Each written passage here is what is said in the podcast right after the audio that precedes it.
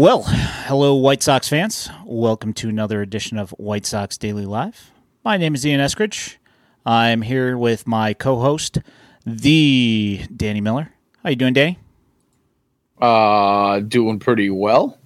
Uh, it is a short holiday week for uh, those of us who are uh, in the uh, category of working stiffs.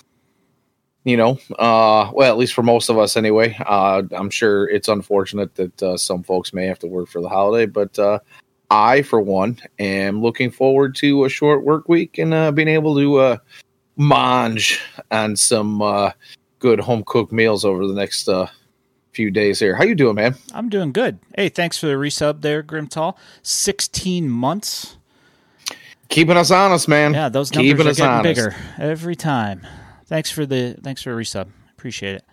Um, so yeah, I'm doing all right, man. Um, you know, like you said, uh, yeah, that playlist it, that that song's pretty pretty good. I enjoy it actually. Uh, Infected Mushroom, if you're interested. Um, so yeah, uh, I've got like a couple shows coming up this week. Um, you know, Black Wednesday is always one of the big ones at the bars. So I'm gonna be out for one of those. Uh, And, uh, oh, wah, wah, I've lasted longer than Jerry Owens. It is true. Uh, I mean, realistically, you could have, you know, it could be two months and you would have lasted longer than Jerry Owens. But this is true. You know, hey, um, yeah, so, you know, it, Black Wednesday, big day at the bars, Blackout Wednesday, as I enjoy calling it, because, uh, you know, those kids, man, they get after it. And uh, they do indeed. Uh, I used to resemble that remark, you know, sometime maybe twenty plus years ago. Yeah, Yeesh. We won't talk about that. Yeah. It's been a minute. Yeah, uh, but yeah, I got you know a couple of that. Got the uh, Thanksgiving, of course. My parents are up from North Carolina, so that's nice. Get to hang out with them and see them hey, for a little bit. Right. Yeah, so that's good. Um, Yeah, so uh, that's about uh, that's about it for me. Um, so some fun stuff has happened this week for the White Sox, which, you know, uh, last time we were on, there was uh, just a bunch of conjecture, and uh, we weren't exactly sure, like, what was going on. Um, some coaching stuff has happened. Um, we'll get into that in a little while. Um Did you have? Yeah, kind of shocking, by the way, that it's not being talked about a little bit more. But I guess we'll get into the reasons for that a little bit here. But yeah. uh, I'm sorry. Please continue. Ah, all good. Um, so also uh, we have um, one thing that was interesting to me was, you know, I did you happen to catch the uh, the Tim Anderson Driveline stuff? Uh, uh the, not. Uh, no, I you know I caught a quick glance of it, uh, courtesy of you actually, but uh, I have not seen the whole thing. So uh, yeah, I don't know uh, if you got that dialed up. I do. Maybe uh, we can uh, we can allow our uh, watchers, our live stream watchers, to uh, take uh, a gander at that with me. Yeah, we'll go ahead and uh, fire that up here. Tim Anderson's rocking it out at uh,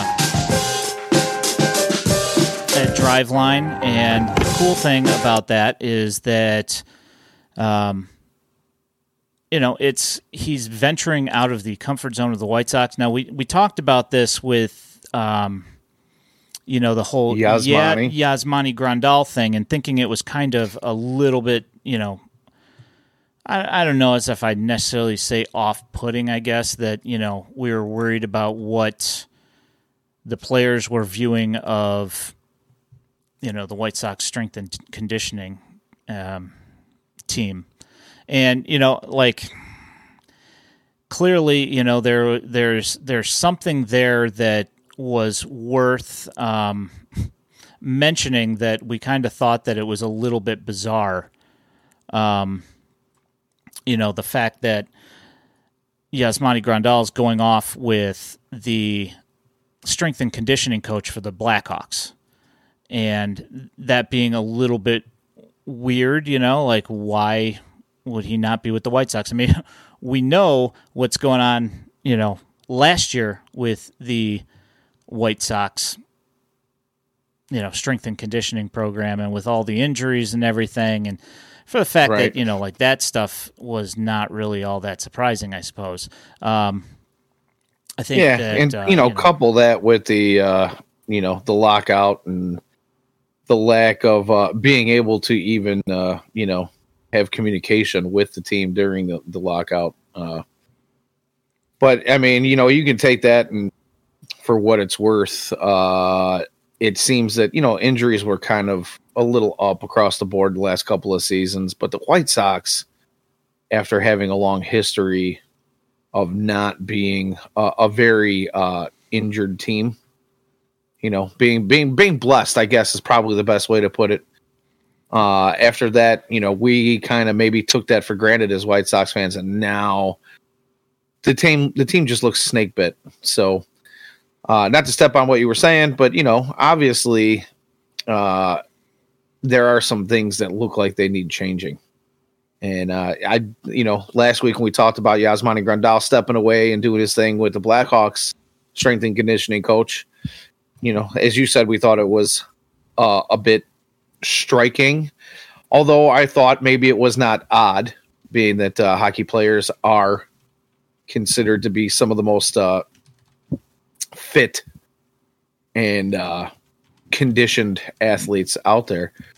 But uh, now we're hearing other things about Tim Anderson, you know, moving off the Driveline, and uh, there's some other things going on behind the scenes. So, yeah, uh, I did find some interesting things. You know, I, I was looking into the whole thing, and um, something that I that I'll talk about in a little bit. But um, one of the things that I did find out is that um, there, the director of player development for Driveline, I was pretty floored to find out that it is Max Duto. Uh, do you know who Max Duto is? I do not. Okay. So, would you please share with the class? two thousand sixteen ninth round selection by the White Sox, Max Duto. Uh, he was out of um, uh, why does that name Men- not ring a bell? Menlo College. Uh, I usually uh, follow the White Sox draft down to a T. Yeah, so I, he's, he's it just a, doesn't even ring a bell. Yeah, I mean, it was Zach Collins' draft year. Um, ninth round uh, shortstop, I believe, out of out of Menlo College, which is in California, small college. Um, anyway, uh, he was, you know, um, I'm wearing this uh, for Max Duto tonight. Um, but he is the uh, director for player development over at Driveline, which I found pretty astounding, knowing the, uh, you know, how the White Sox operate generally. But um, when he was, uh, I think it was like two thousand eighteen, he made his way to Driveline in the offseason. And uh, he pretty much, you know, oh, I, and I did it for Dale as well. Yes, that's true. Um, Do for Dale. Yeah. So, um, yeah, he went there and started as a hitting coach, and now he's the director of player development over there. Um, Kyle Boddy uh, uh, posted um, the T A as as well as T A as well. But I, I just found it, uh, you know, Grimtall's asking, what does the T A, T A video tell fans? I don't even know what to look for. And I, I would say that the the number one thing that I took away from that is that he's off getting biomechanical information and looking at analytical data. And I found that very interesting. Now, to tie that in with the White Sox coaching additions, uh, we'll just go through, and um, I guess I'll start with the one that um, ties into what we were talking about earlier with the strength and conditioning and with the uh, keeping guys healthy. And that is Logan Jones coming over from the Diamondbacks as a strength and conditioning coach. And now uh, Logan Jones uh, put up a Twitter post uh, the other day um, And it says, I have accepted a position with the Chicago White Sox that affords me the ability to be home with Courtney each night and see my family on a regular basis. I am joining an innovative and dynamic White Sox performance team. Now, uh, he is listed as the strength coach of the White Sox. Um, now, if I was to talk about the White Sox strength and conditioning program from the last... Uh, from the last little while, last thing I would call it was uh, innovative. I was thinking the same yeah. thing. As soon as you hear the word innovative, you go, well, maybe those innovations have uh, kind of gone and, and taken the team in the wrong direction. Uh, but, you know, you kind of hope that uh, maybe some fresh eyes would uh, bring in some new innovations. Maybe he was talking about himself. Well, I you know I think um, all of these all of these are gonna are going to tie into one another. All of these hires that uh, that we're talking about um, now. Also, with the T A biomechanics at Driveline, if he's saying that they are an innovative, uh, you know, an innovative. strength and conditioning team. Uh, my guess is that this ties into the subject that Pedro Grifol and Rick Hahn didn't necessarily let slip at the uh, introductory press conference, but uh, the thing that they stopped from talking about um, is the reworking of the strength and conditioning program for the White Sox. And I do... Uh, It seems to me that the team is moving in more of a biomechanical um, focus for getting these guys in shape and staying in shape and staying healthy and keeping their bodies in tip-top shape. And I find that that, that is a breath of fresh air. You know, we, we've talked about how the White Sox were last in analytical people, you know, uh, analytical staff. And I did mention uh, previously that because there are that there are less, you know, technically less analytical staff, but I believe that the case to be that their number one job is not analytically based. But there are right. people in the organization that are doing analytical things, and I will get into that in a in a moment. But um, I'm happy about it.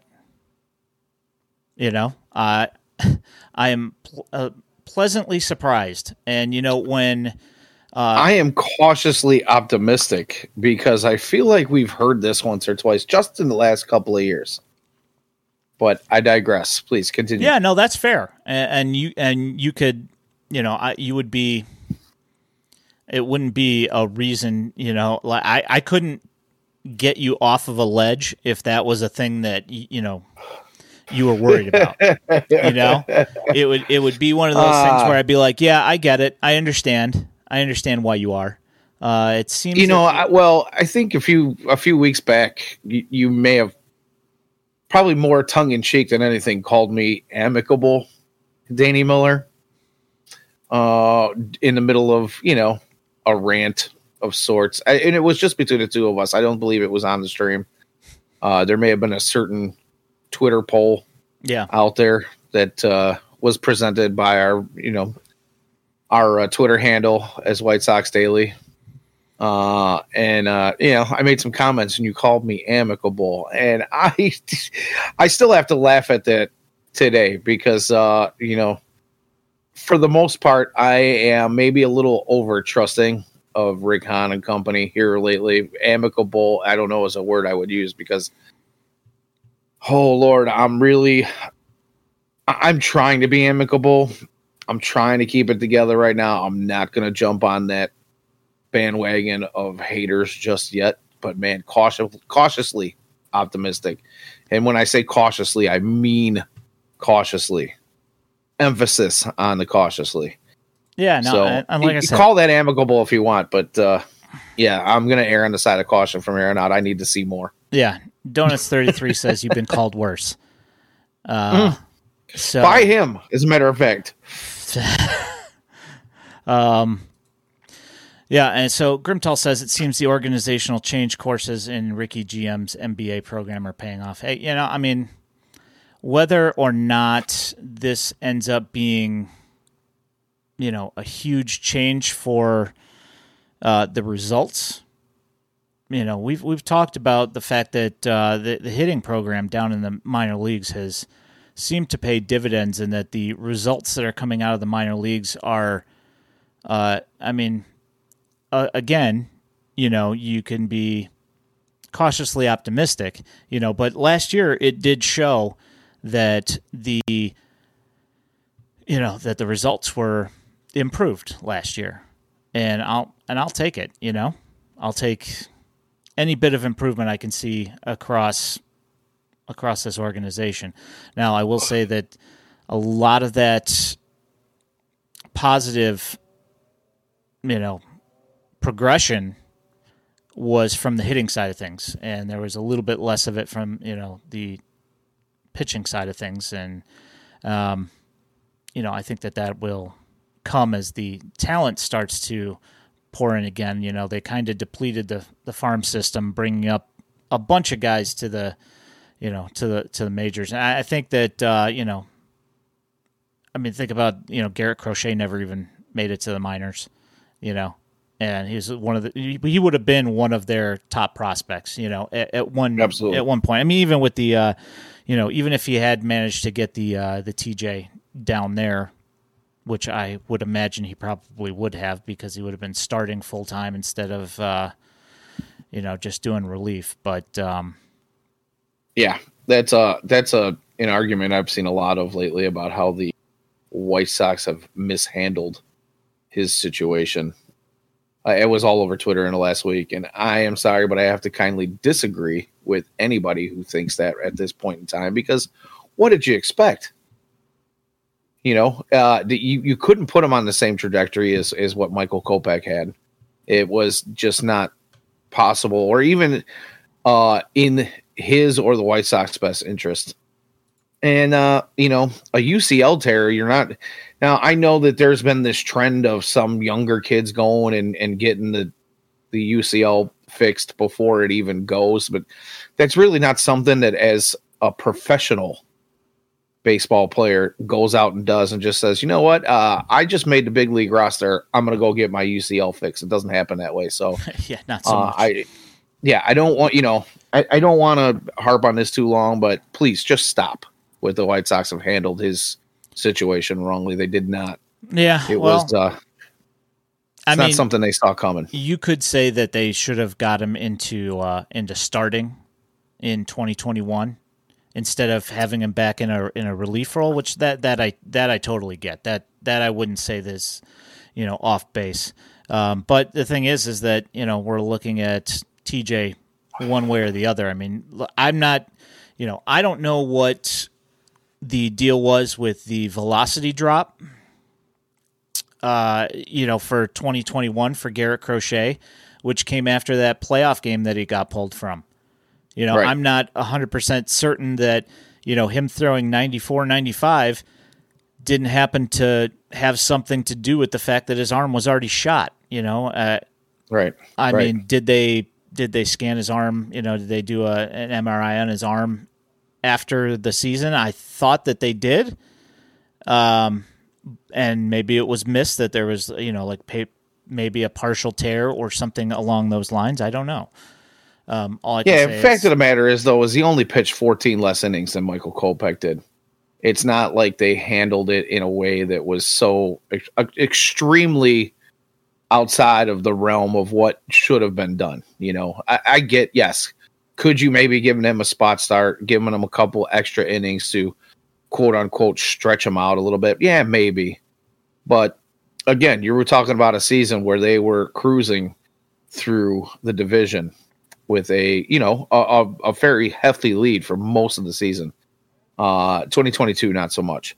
and we can talk about that until we're blue in the face. But, you know, I, I just don't see the correlation between the two, the way people want to compare the way those two situations were handled. Uh, could there have been things done differently? Yeah, possibly.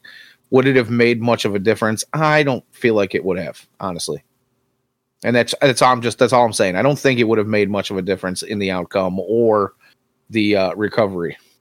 And that's just my humble opinion. Yeah, no, it's and it's it's fair. You know, like I said, it, who knows? You know, if it, I don't ultimately, I don't think it would have made much of a difference one way or the other. You know, okay, so if uh, if he's starting instead of instead of relieving, you know, he just.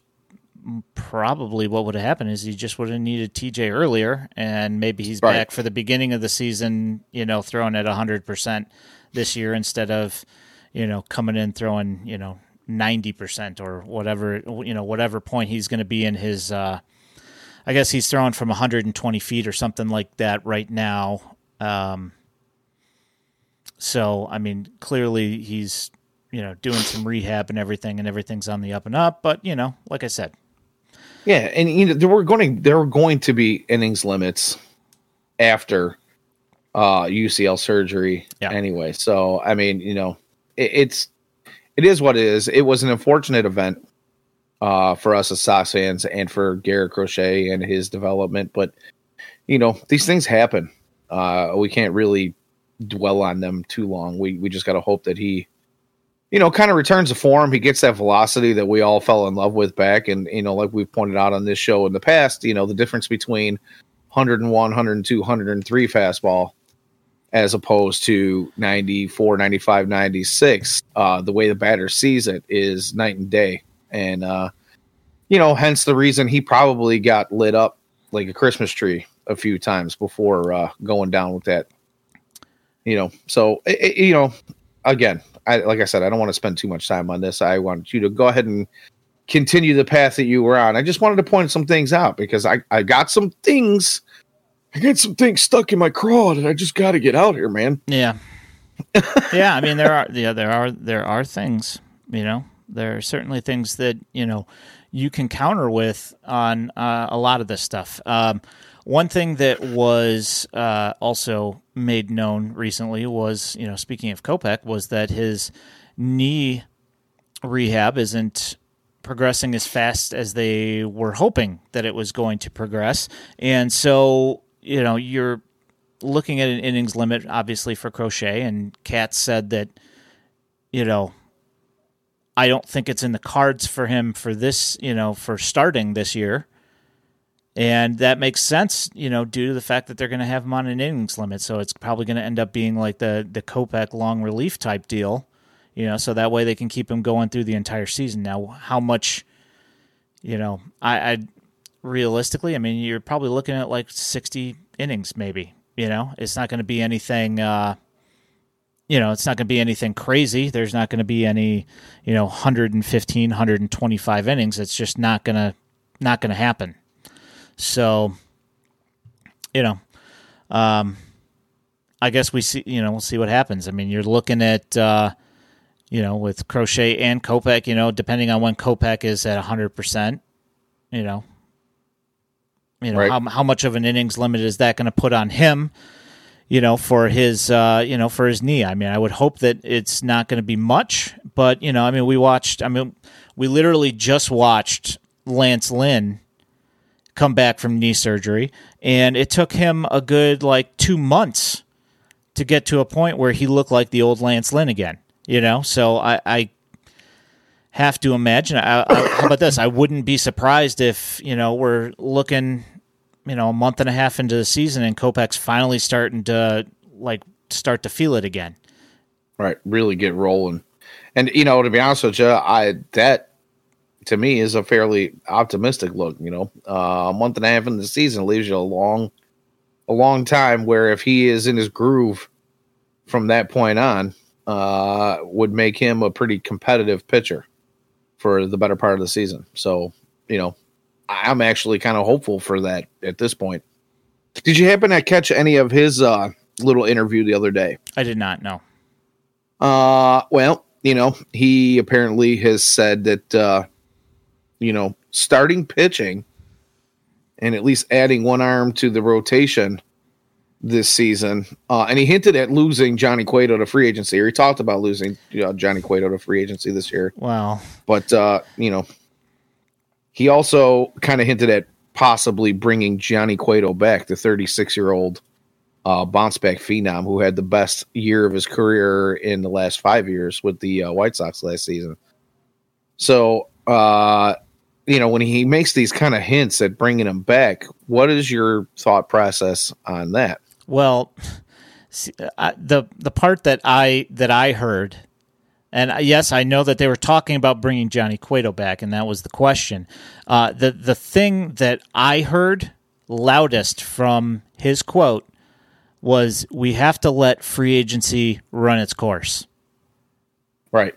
To me, knowing what they've said, you know, what Hahn has come out directly and said, which is the trade is going to be more fruitful than free agency for the White Sox, um, that basically says to me that if he's saying, oh, yeah, I'd love to have Johnny Cueto back, but we have to wait for free agency to run its course, more or less what that's telling me is, is there's no chance that he's resigning, because he's going to ask for, you know, twelve million dollars probably, somewhere around there. I mean, I, what... Uh, Corey Kluber, coming off of his surgery, got, I think, twelve from the Yankees, if I remember correctly, and he was awful. And, yeah, negative WAR for yeah, on the season. Yeah, he was bad and got hurt again, and he got twelve million dollars after no previous proof of him being back to normal. You know, he was coming right. back, you know, I mean, he, you know, of course, yeah, he threw for... you know, through for some agents and, you know, for some, some teams and whatever, but that's a side session, you know? Yeah. Showcase is completely different yeah. than actual uh, full speed, you know, baseball pitching, live batters, the whole nine. Yeah. So yeah. Completely different animal. That's, that's my thinking, is that I, I think it was a pretty clear, I mean, I don't, you know, I understand that he has history with Cueto from San Francisco, and I understand that uh, Pedro has, you know, history with him from, you know, the Kansas City Royals uh, World Series teams. Yeah, I get all that.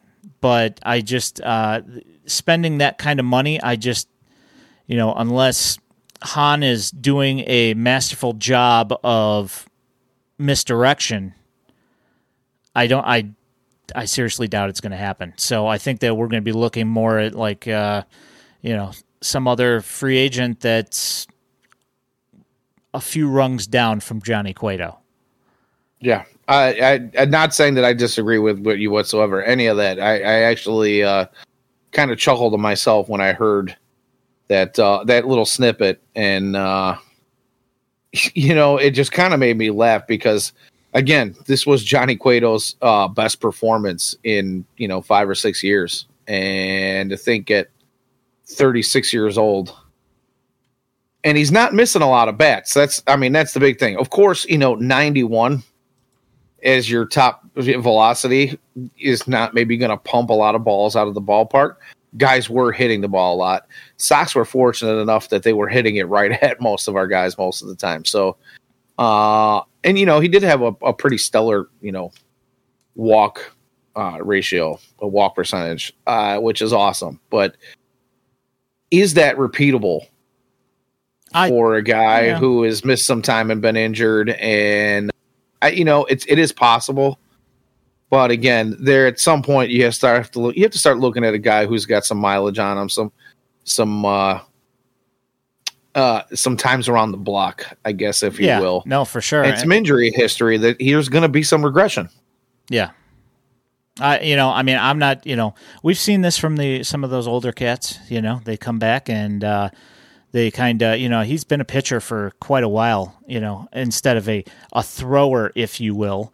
Um, you know, but uh, Grimtall says, I think you kind of got to walk away from Cueto. I said, I don't think that's happening again. Sox fans fall in love with those reclamation projects. And, yeah, I mean, I, I don't know is that they necessarily feel uh, that they fall in love with them. I think that they fall in love with the um, the success stories. You know, which which ha- are far and few between. You know, right. uh, we have a uh, first time chat from Officer Doofy, says I need to swap my Intimidators hat for the uh, Mar- Marvel Ballers hat. I was it was in the plans to get one. I just I haven't ordered it yet. That and the new Knights hat. I need to get one of those as well.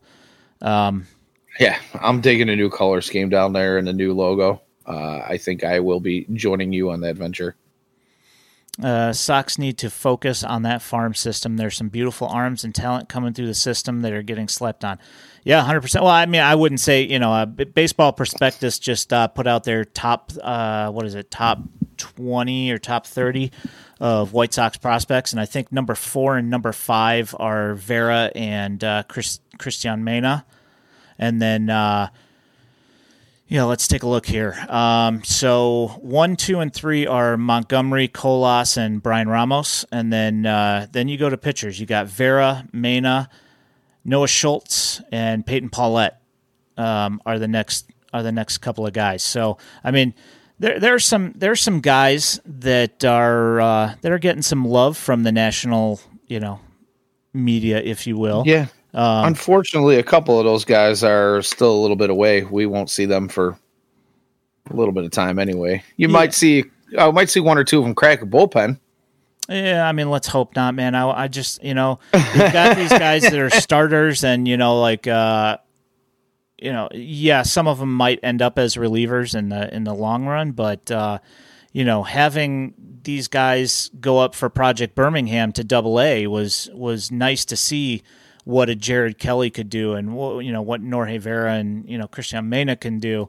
And, you know, um, yeah, it's just, I, I'm, I'm very optimistic about that top end pitching talent. You know, uh, I think that the, the thing that we need to see more of is the fact that, uh, you know, like some of these other guys that are coming in a little bit lower, you know, that they can start to ratchet it up a little bit, uh, you know. And I, the weird thing, I didn't even think about this now that I'm, th- you know, now that I'm looking at it again, is Sean Burke isn't on until number ten, and he's, you know, they moved him up to Charlotte. So, you know, there's some, yeah, that's kind of shocking. Stuff. Yeah, I mean, well, I mean, I would say shocking. He was, you know, he was an advanced guy from the from the get go. I think the thing was is like it, for him, I think it was a comfortability factor, is that he moved up quite a few times this season. So I think that the, uh, you know, each time he would get bumped up, he would be like, I got to go out and show him. And, you know, like the command would get a little bit erratic for a little bit. And, you know, after a couple of starts, then settle in, settle in a little bit. Yeah. The reason I say it's shocking though, is there is a whole uh, kind of, there's a whole group of people out there, some with what I guess you would call maybe insider information, that seem to think that uh, Sean Burke is going to follow along the same lines as a Davis Martin trajectory last year. And, uh, you know, he might be the guy that bounces back and forth a little bit between Charlotte and the big league club, making some spot starts and, and yeah. you know, might even have a couple of extended uh, stays throughout the season, you know, like Davis Martin did. The funny thing is, is I, have we heard anything about Davis Martin since he uh, since the end of the season? Uh, not I have not seen anything, not specifically, but uh, Rick Hahn did mention him in his press conference and said that, uh, or in, in one of his uh, one of his interviews, maybe I might probably at the uh, G M meetings, that uh, Davis Martin was going to be, you know, around a lot. So I would assume that he's probably fine if they're mentioning him okay. in, in that capacity. Uh, Officer Doofy says Project Birmingham was great for those guys, needed a change of scenery. Being stuck in the same spot for a while drains you, and they needed a change. Yeah, there was also, you know, there was mention um, by Justin Jerschley, that the uh, manager of the Barons, you know, was saying that he had seen a lot of, you know, energy at the end of the season when those guys all moved up. And he said, and usually that's not the case, you know, after, you know, that long draining grind that these guys go through, you know, hanging out in, uh, you know, I, I won't necessarily say that it's a flea bag motel, but, you know, uh, like after the grind that they've gone through for the entire year, is that, you know, you don't see that kind of energy, you know, at the end of the year in the minor league season. And, uh, you know, that the other coaches were saying to him that, you know, these guys coming up, you know, they're like nineteen, twenty years old, and they're coming up and they're hitting the ball hard and they're playing with energy, and, you know, it was awesome. So that's, that's very cool. Says, oh, I watched it up close and personal. Let me tell you, it was prettier than a free twenty-four ounce ribeye. Well, I like that. I like a twenty-four ounce ribeye. Um, so uh, to to move along, um, as far as the, uh, the the the coaching hires, uh, so I think James Fox caught it on LinkedIn, but uh, Mike Tosar, who had been rumored to be coming over to the White Sox as the hitting coach, has he said that he has accepted a the role of infield or a field coordinator for the White Sox. Now, it had been uh, talked about that the reason why he's got this uh, interesting job title is because they didn't, you know, it has it can't be a lateral move for him to move from organization to organization. So that's why they came up with uh, something called the field coordinator. Um, the the only thing I will say in contrary to that is that he was a special assignments hitting coach. He wasn't the hitting coach for the Royals. So technically, right. if he had had he come over as the hitting coach, it would be technically a promotion. I would have to assume. I mean, yes, it's still, you know, special assignment hitting coach is still a hitting coach, you know, but it's not the it's not the guy, you know. Um, right. The equivalent in the White Sox system is Devin DeYoung, you know, and he's not, you know, he wasn't uh, Frank Menachino. And if he was to take a job as a hitting coach, you know, as the main hitting coach for the big league club for whoever it was to get hired by, it would definitely be considered a promotion regardless. Yeah, you would think so, because it's like you said, it's not even, it's not Frank Menachino, uh, you know, or in the past regime, I won't even say the current regime, or even Howie Clark for that matter, who was the assistant hitting coach. So, uh, yeah, it is an interesting, uh, label to put on Mister Tosar, but, uh, you know, it remains to be seen what his full, uh, job will entail. But, uh, you know, the, the, the White Sox are making some moves outside of the organization. Like we've talked about, it is not the insular, familiar name, uh, former White Sox employee slash White Sox player that they are bringing about to, you know, what most fans would say help sell tickets, you know, with that familiarity. Uh, not with the, not with the, not some... with the crowd lately. Anyway, it certainly wouldn't uh, help selling tickets. No. So, you know, uh, you have to imagine that uh, Pedro Grifol and the people that he's got around him right now are kind of looking at things from a different perspective than we are used to. And you can only hope that whatever that perspective is, it is better than the one that we have had for the last couple of seasons. You know, I don't want to take anything away from Tony La Russa's accomplishments, like I've said in the past, but, you know, the game passed him up. It was pretty obvious. Uh, if you are a T L R supporter, I'm sorry. I'm not here to offend anyone. I am trying to be amicable, as uh, Ian would say. But, uh, yeah, you know, uh, and I'm sure that uh, we are going to get into more on uh, some of these additions here shortly. Yeah. So, uh, you know, I I, br- I bring up special assignment hitting coach for the White Sox, and that that's uh, Devin DeYoung. Um I happened to sit in on, uh, you know, as you are aware, uh, baseball pros academy dot com, which is uh, Coach uh, Andy the, Barquette. Uh, yeah, Andy Barquette, the White Sox minor league hitting coordinator.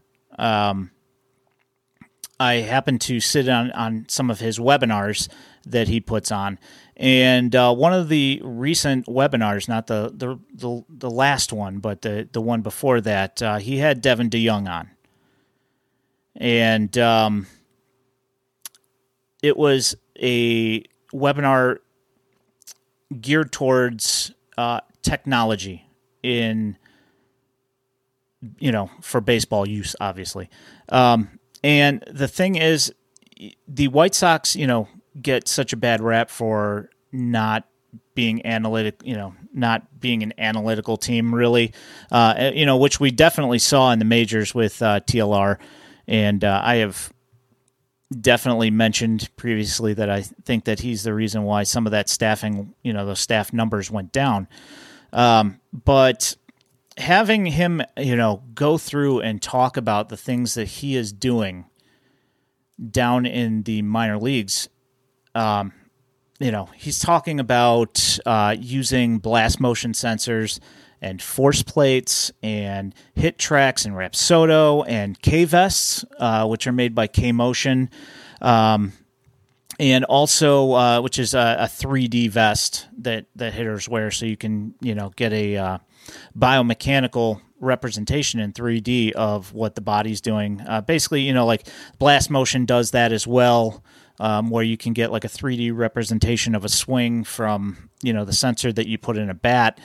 And uh, then there's also another one called four D Motion, which is um, like an eight sensor uh, three D thing that you can also use to to get all sorts of measurements and everything, which actually on the uh, advisory board for four D Motion is um, Kevin Long, uh, who is, you know, talked about being one of the guys that the White Sox were maybe going to look at for manager of the, you know, before Grifol got hired.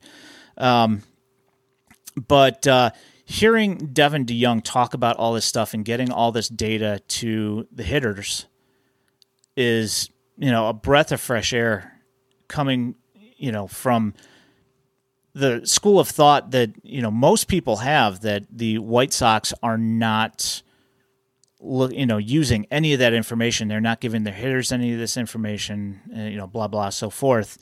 Um, he told a story um, about using the force plates with Romy Gonzalez uh, in Arizona when Romy was, yeah, when he was coming back from his, uh, from his, tonsil surgery. He had like infected tonsils or something like that, and ended up having to have that have them removed. And that's what, like, he had a bunch of stuff going on last year. For, you know, that was the reason he was out for so long. But um, you know, talking about using the force plates and going through and looking at biomechanical information for this stuff, and seeing that Romy, when when Romy would go to coil up for a swing, that he could coil his hips first before he lifted his foot up. And it was, I, I guess, you know, it was one of those things where uh, I don't know if you saw the video of Romy before he started, uh, before he went back to Charlotte. Um, I think he hit something like five home runs or something like that in like a span of like three days in Arizona. And it was, it was specifically having to do with this information that he got from uh, a program. And so this program, He uh, during the season last year, he worked uh, at the, you know, sitting here working, trying to figure out how to best get this data to hitters. And so what he did was he went and talked. Sorry about that. I need to get no. some uh, some some juice there. Um, so he goes and talks to the hi- the head uh, biomechanist for the White Sox. And so, you know, when I heard him say that, like, my ears perked up. The head biomechanist, you know, like, who is oh, this biomechanist? I was, yeah. So I'm like, wait a second, the White Sox have a head biomechanist? Like, what is going on here? And so, yeah, we have not heard this before. Yeah. So he's like, he's like, yeah. So I go and talk to this head biomechanist, and uh, and he can code.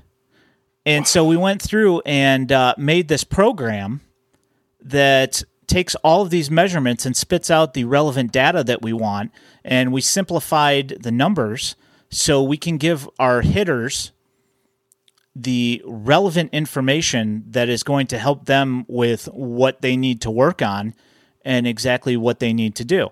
And, you know, head biomechanist, I was like, this guy sounds like a hero, you know, and the fact that the fact that the guy can code and write this, you know, write this whole thing down so they can take the information and pare it down to just the important stuff, you know, the stuff that's going to simplify things for the hitters.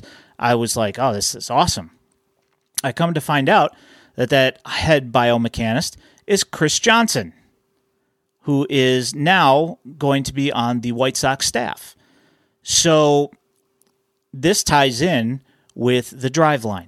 This ties in with the strength and conditioning coach that just came over, and them shifting to more of a biomechanical thing. And that's why, you know, when I put out that teaser, uh, the teaser tweet earlier, you know, saying that this whole thing's being slept on for the White Sox, this for C J to be moved up from Charlotte to the White Sox is a huge deal for the White Sox, because the White Sox don't do this kind of thing. And for the fact that he's being moved up, you know, that that speaks volumes. You know, you heard all season long when these guys would go down, you know, when Gavin Sheets got sent down, when Grandal came back up after being injured, you know, Danny Mendick goes down, comes back up, starts hitting the ball. Every single one of these guys, Romy Gonzalez, all these guys working with C J in Charlotte. Right. And so. And then come back and hit. Yeah, exactly. Until and, Frank broke him again. Well, you know, there's there may be a little bit of truth to that. Um, but, yes, C J can code, Grimtall. That's exactly what I'm saying, is that this is like this uh, for me, looking at this from the outside, this this one's a, a big deal. And the thing that is, you know, strange is that, uh, you know, I, he- I I saw some fans from other organizations saying, "Oh, the White Sox are a joke. They don't. They just don't care." Seeing that C J had gotten bumped up to the major league staff. Now, it didn't say that it was the hitting coach, but it said that he had bump- been bumped up to the major league coaching staff. And so, you know, people were immediately saying, "Oh, this guy's, you know, he hit like what two seventy-five or something like that in the majors. What the, what are these guys doing? Blah blah blah." You know, I, I'm looking at it more from a what can this guy do from a coaching aspect, and from, you know, everything. I mean, if you look at uh, triple A Jeff, uh, that is a future Sox guy. If you look at some of his tweets, you know, he's got uh, all sorts of interviews with C J, and he's very giving of his time, you know, and is sitting there and going through a bunch of the stuff that he's doing with these hitters. And, you know, you can see why he's a good coach. So absolutely. Personally, and, you know, I'm excited. Yeah, and here's the thing. Uh, you know, we talk about it now. I know Grimtall is, uh, you know, kind of drew the fact that uh, C J can code, but, you know, you're talking about a guy who, you know, what some people might call a, a, a tech geek. You know, you get you know, some of these old timers that uh, don't exactly understand the uh, world of I T that is changing constantly around them every day. Uh, but not only do you have that in him, you've got a guy who understands biomechanics, a guy who understands how the body works and operates and can uh, essentially work and operate better under the right coaching and conditions. Uh, you know, you, you put those two things together, and it feels like it's something the White Sox may have been missing at the major league level for some time, that quite possibly other teams have been doing and are a little bit ahead of the game.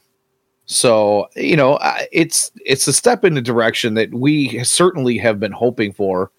Uh, we've talked about for years we'd like to see more of this type of, you know, move instead of the lateral move that we've been seeing a lot of from the White Sox, you know, year over year, where we get, oh, well, we're going to upgrade this part of the coaching staff or that part of the organization. And it just seems to be same. It's the same old, same old. We're basically just swapping personnel in and out, but personnel that kind of have the qualifications that the last guy had.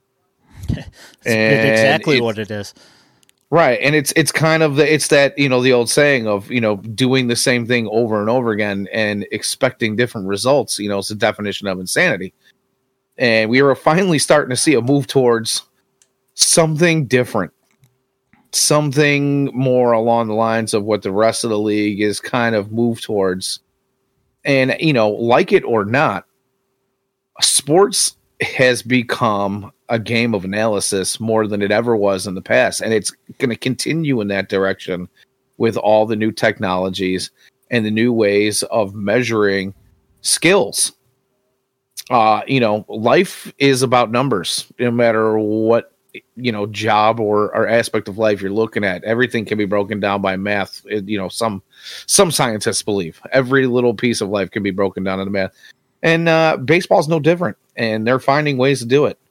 So, uh, you know, again, like you, I am optimistic and less cautiously uh, on this front, but I am optimistic that, uh, you know, maybe we can uh, bring about some change here and see some positive results. You know, you said that some of the results were there in the last season, uh, albeit we would like to see, you know, more uh, better results. But, you know, the fact is, is the things are moving in a more positive direction for what I believe this team, you know, really needs to take the step into the, you know, the twentieth, or the, I'm sorry, the, the, the twenty-first century. Yeah.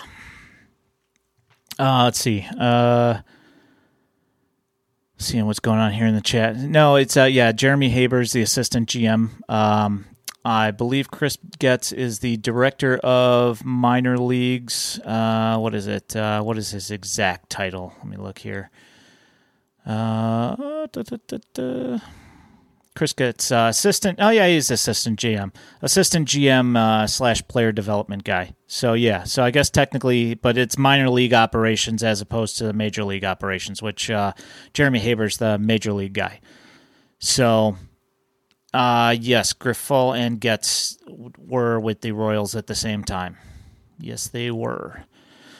So, um, uh, Jose Abreu rumors to uh, San Diego. How are you feeling about that? Ah, uh, there's a part of that that feels like San Diego is here, and, and it, it, oh, it pains me to say this. But it just feels like over the last five years or so, their sole purpose is to troll the White Sox. Hundred percent, hundred percent. It just feels that way. At you know, they the go out. The, the you know the team sells to this new ownership group, who is uh, a group of investment bankers and investment specialists. And, uh, you know, they go and they, they get this whole plan together for renovating and building a new stadium and an entire, you know, party district around the stadium to make it a uh, a destination uh, for the fans, a destination for free agents, which, I mean, come on, San Diego is a destination for anybody, really. Yeah. Some of the most beautiful weather and, and, and you know, country in the, in the, in the world. But, you know, now then they go out and they, they just want, they're going to sign everybody that we, anybody that's who who's anybody that we're in on. They're going to take our trades and turn them into, you know, uh, household names. Whether or not that pans out might be a different story. Whether but, he's on P E Ds. Yeah, whether or not he's on P E Ds or, you know, he's got a bum shoulder that, you know, likes to slip out every and now back. and again. Yeah, you know, all these things. But then, you know, there were rumors that Jose Abreu was drawing interest from the Cubs, which, you know, a lot of Sox fans thought was a slap in the face already. How can, you, how can you let Jose Abreu go and he's going to sign with the Cubs? And then the news comes out that, lo and behold, guess who else has got a vacancy at first base slash D H? Oh, the Padres? Really? They don't want Jose Abreu, do they? Oh, yes. Yes, they do. They are why, quite interested. Why wouldn't they? You know? Why, why wouldn't they? Yeah, yeah, it it just feels that way. So, I mean, all I can do is chuckle at this point when you bring up questions like that. But I would love, I would absolutely love to hear your take. uh, you know, I'm I'm with you on the trolling thing. I mean, it's uh, it makes me laugh, uh, but I completely understand it. You know, um, for him, it's beautiful weather, uh, a chance to go to a team that is being competitive and seems like they're serious about trying to win a World Series. I mean, you know, besides the fact that the, the Dodgers are standing in their way, that's not stopping them from doing things, you know, as opposed to, you know, like what you see going on here. And you're like, okay, well, you know, they said they were going to be serious, but then here we are. And it's still like the only difference, you know, with the team is Lance Lynn and Yasmani Grandal from the people that were in the organization when they were making the claims that they were going to be serious about it, you know, like all the things that they said that they were going to do. You know, the only difference is that Lance Lynn's on the team and Grandal's on the team. Everybody else is, you know, was in the organization at the time. So You know, like, I don't blame Jose if he was looking at it and looking at it that way. Yes, they did trade Yordan Alvarez to the Astros because they didn't need him at the time, I guess. But, um, yeah, I mean, like, the whole thing's just kind of – I I understand it. And if he was to go sign there, I wouldn't say that it was, you know, outside of the realm of possibilities, and I wouldn't blame him one bit for doing it. Um, the only thing that I will say that kind of hurts is, you know, when I when I look at, uh, you know, Nick Murawski, our, our buddy over there, doing the Locked On Sox thing and kind of twisting the knife when he's bringing up the stuff from two thousand nineteen when he's talking about, uh, Jose Abreu's talking about, you know, trusting Jerry and how he's never going to wear another jersey in his life and he's going to be with this team and how he's, you know, got a uh, a sense of uh, you know, love for Jerry and and uh, wanting to be a White Sox for the rest of his life, and uh, you know, you can't say that all of us have not fallen into that, you know, love story with Jose Abreu though. Uh, you know, we we've all seen the multiple. multiple contracts that were team friendly that Jose Abreu could have easily done more as far as, you know, he could his have made own personal more, finances. Sure. Yeah. Right. He could have made a lot more money, uh, but he stayed at home and we all made the assumption that, uh, you know, Uncle Jerry pitched him that he was going to be a, a you know, a member of the White Sox forever. You know, post playing days, we'll make you a team ambassador. We'll find a place, you know, for you to coach or still might happen. You know, working, but... it, it's very possible it might happen. But the fact is, is he's going to wear another jersey come the twenty twenty-three season. There's there's no doubt in my mind that, uh, you know, unless somehow the White Sox pull a rabbit out of their hat, which I don't find likely at all. There just isn't room for four or five D Hs on this team. We just need to let free agency run its course. You yeah, know? we need to let free agency run its course. yeah, yeah, yeah. Uh, yeah, yeah. Uh, you know, it's it's aggravating, but uh, you know, leaves a lot to be desired, doesn't it? That that statement. Yeah, it really does. I uh, we'll see we'll see where things end up, and you know, we've talked about how we expect this free agency thing to go. We'll see we'll see where it ends up uh, when we come up to uh, spring training and opening day, and we'll see where we're at. You know. Yeah, so you talk about free agency. You want to uh, you want to talk a little bit about some of the rumors that have gone around lately? Oh, no. Uh, I mean, you want, you want to stay away from it. Which which ones are in particular are we talking about here? Uh, there's one in particular that I'd really like to kind of touch on just for a moment. We don't have to get too crazy into it, but you know the whole. Uh, Cody Bellinger thing has been popping up a lot on, on social media. Yeah. And I see you roll your eyes and kind of trust me when I say this, I don't bring this up with glee. I kind of giggle at that whole thing too, but uh, thoughts. Well, Grimtall being our resident uh, Dodgers guy, I'm sure he's got something to say about it. We talked about it earlier this week and N O in big letters. Um, yeah, I, I kind of, I, I know that uh, w- me and him spoke about it earlier before I had even heard anything about it. But uh, he had said that the consensus, like pretty much in Dodgerland, is that they were going to re-sign him. And that's kind of where I was at. But even without that being the case, yeah, he's left-handed, and yes, he did win an M V P, and he's got a Gold Glove, uh, you know, a Gold Glove or two. Former Rookie of the Year, yeah, if rookie, I'm not mistaken. Yeah, fine, yeah, all that stuff's great. Um, but the thing is, is that you have to you have to trust that he's going to be able to be fixed, right? In order for it he to hasn't be done anything since M V P season. He says he is cooked. Okay, this isn't a video game. We can't change his ratings to ninety-nine. Yeah, fair enough.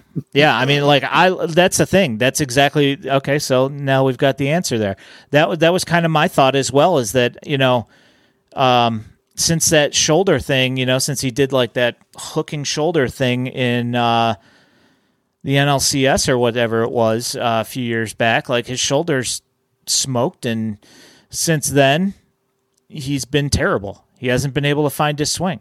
And, you know, I I saw a tweet from somebody on Twitter that said, if the Dodgers couldn't fix Cody Bellinger, I have zero faith that the White Sox would be able to fix Cody Bellinger. And I, well, but, I but, but, but, you know, but, but bio, biomechanics. Yeah, yeah, no, that's that's no, I, biomechanics. Yeah, that's great. But I mean, you're taking, a, I mean, you're you're taking like a guy that is hitting one ninety-five, two hundred and expecting him to come back to M V P form, or hoping that, you know, the, the biomechanics can help him get back to M V P form. And that's just, that's too much to ask from anybody. You know, I mean, okay, so, you know, like say the biomechanics helps him, you know, C J helps him, and he's, he gets him back up to like two forty. Is that going to be, is that going to be good enough? I mean, it's, you know, depending on what you're paying, I guess, but I mean, you know what I'm saying? Well, and that's the thing. I think that's the narrative that a lot of Sox fans are kind of looking at there, in the whole expectation of not spending a lot in free agency. They think that because of his down numbers over the last, you know, since he was, you know, in that M V P season, uh, that he'll come cheap. He'll come cheap, and there won't be a lot of interest from him. Yet every article you see out there says so-and-so. There's like twenty teams that are showing interest in this guy. Why? Because they all think he's cheap, and they all think he could be a bounce-back candidate. Yeah, three years uh, later. So what do you, you know, and, and that's the case. As Sox fans, God, I, you know, I love you all. I love your passion. Uh, but please stop. We have fallen into this rut of expecting too little, because I, and I get why. I get why, because we have probably gotten too little as Sox fans. We, the money has been spent in the wrong ways. Is, you know, can we call the organization che- cheap? I don't know that we can use that word for the organization overall, but the way they spend money has been absolutely garbage. Absolutely garbage, because they want to be cheap by not signing the household big name player. So what do we do? We pine after guys who were, like Grimtall said, cooked. we, we pine after these guys who were somebody once before. And, you know, I'm sorry, but the whole "Coop will fix them" thing is a term that is Cats long gone. Them. And, uh, you know, it's never really worked for position players on the White Sox. We not. have not done well in the reclamation project for uh, ever. So I'm sorry, I had to bring it up. I had to get that off my chest, and I'm glad that uh, I'm glad that I did, because I got some chuckles out of that one. Yeah, I mean, I, the, the way I look at it, you know, is that, you know, so we moved to a more analytically based uh, thing, you know, biomechanics, blah blah. You know, I'm not expecting, you know, the them to be able to take a guy that's hitting two fifty and him to become M V P type caliber player. But the thing that, you, you know, supposedly, you know, the thing that you hear all the time about the White Sox is that they're so talented. How are they so bad? You know, that was the thing you heard all last year. And I know that, uh, you know, there's some motivation stuff there, and there's probably some, you know, of course, the uh, everybody talking about accountability, this and that. And, uh, you know, everybody coming up with all sorts of different reasons as to why the White Sox weren't doing what they were supposed to be doing. Yeah, cliquey club. Oh, yeah, I mean, there's, yeah, and and people don't like each other, what, whatever. I mean, like, the thing is, is that there have been teams for ages where the players hate each other's guts, and they still play baseball, you know, and they still put up their numbers. And that just didn't happen. So, I mean, clearly it's it's good that that there is a a change in philosophy. Um, whether or not it will change everything, I, I don't know. But you know what? It's we see what it's worked. You know what has worked for other teams with less talent. So the guys that are on this, you know, on this team, it'll be nice to see that, you know, if they can possibly benefit from some of that stuff as well. And that's that's all I'm looking for from it. You know. Yeah, and I think, you know, It, one of the big things I'd like to see this offseason that we haven't really talked about yet is, because we do have a new coaching staff coming here uh, on the South Side, uh, and there is no lockout. And as of right now, no shortened season. I don't want to jinx that. I think it won't be, because the last few years have been a bit rough. But Um, I would like to hope that with this regime change uh, and the fact that, you know, these guys can stay in contact with each other this offseason, that, you know, there's going to be that that uh, transition period where everybody's kind of going to get comfortable with each other and take a little time to uh, feel each other out, understand each other, get on the same page. And I would hope that, you know, maybe not necessarily going into like full on workout mode. You know, you obviously want to see these guys, you know, keep up in the off season. You don't want to see them get, you know, fat and lazy, put on extra pounds thinking that uh, that's the best thing for them. Talking to you, Luke. Uh, you hope that uh, maybe uh, there will be some, some time, some, some, a good deal of time taken for this team to kind of come together and gel, gel. Because if any of those rumors of the team not really gelling and getting along in the clubhouse last year are true, even if it's a little true, that's something I think they're going to need to uh, address rather quickly before, you know, the season is afoot. Yeah. Um, so, I mean, you know, you heard in the uh, Katz interviews that he's now, you know, that they took some time off, but now he's got his pitchers working again on what they need to, uh, what they need to be doing to get, to get better.